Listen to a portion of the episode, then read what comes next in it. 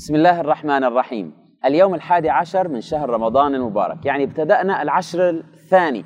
فهمة ونشاط لتلاوة الختمة المباركة الطيبة. والجزء الحادي عشر من هذه الختمة. طبعا الجزء الحادي عشر قسم منه في سورة التوبة وقسم منه في سورة يونس. في سورة التوبة طبعا لا تزال يعني تفضح المنافقين لا زالت تتحدث عن غزوة العسرة.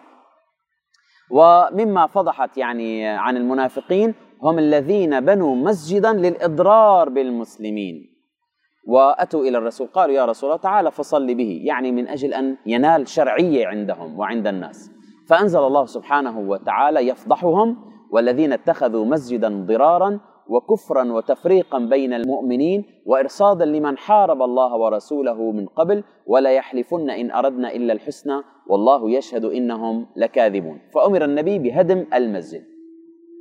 الآن أيضا مما ذكر قصة الثلاثه الذين تخلفوا عن رسول الله في غزوة العسرة ولكنهم اعترفوا بذنوبهم وتابوا إلى الله سبحانه وتعالى وندموا فالله عز وجل أنزل توبتهم في سورة التوبة في آخر سورة التوبة. وقال وعلى الثلاثة الذين خلفوا حتى إذا ضاقت عليهم الأرض بما رحبت وضاقت عليهم أنفسهم وظنوا أن لا ملجأ من الله إلا إليه ثم تاب عليهم ليتوبوا إن الله هو التواب الرحيم. وتنتهي سورة التوبة.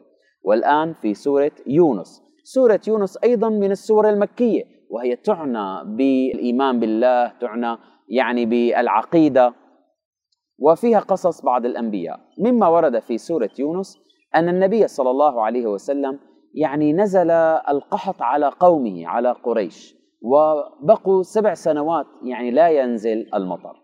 فأتوا إلى النبي صلى الله عليه وسلم. وطلبوا منه أن يدعو الله عز وجل أن يكشف عنهم وأن ينزل المطر. فإذا نزل المطر سيؤمنون بالله عز وجل ويؤمنون بالرسول.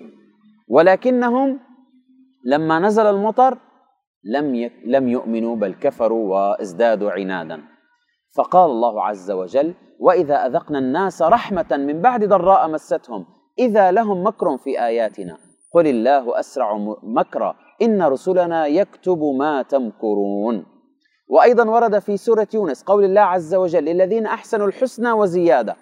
قال المفسرون الحسنى هي الجنة والزيادة هي النظر إلى وجه الله سبحانه وتعالى. نسأل الله أن يكرمنا بلذة النظر إلى وجهه الكريم يوم القيامة. وأيضا مما ورد أن النبي صلى الله عليه وسلم قال لأصحابه يوما إن لله عبادا ما هم بأنبياء ولا شهداء. يغبطهم الأنبياء والشهداء لمكانهم من الله سبحانه وتعالى. قال الصحابة يا رسول الله جلهم لنا عرفنا عليهم لعلنا نحبهم. قال هم قوم تحابوا في الله على غير أرحام. لا يحزنهم الفزع الأكبر ولا يخافون إذا خاف الناس. ثم تلا قول الله تعالى في سورة يونس ألا إن أولياء الله لا خوف عليهم ولا هم يحزنون. الذين آمنوا وكانوا يتقون لهم البشرى في الحياة الدنيا وفي الآخرة. لا تبديل لكلمات الله ذلك هو الفوز العظيم. وأيضا مما ورد في سورة يونس أن فرعون لما أغرق قال آمنت أنه لا إله إلا الذي آمنت به بنو إسرائيل وأنا من المسلمين. قال الإمام الرازي آمن فرعون ثلاث مرات حينما قال آمنت وأنه لا إله إلا الذي آمنت به بنو إسرائيل.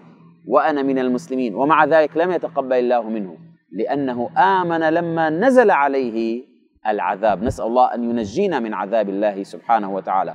ونجاه الله يعني نجى بدنه من الغرق.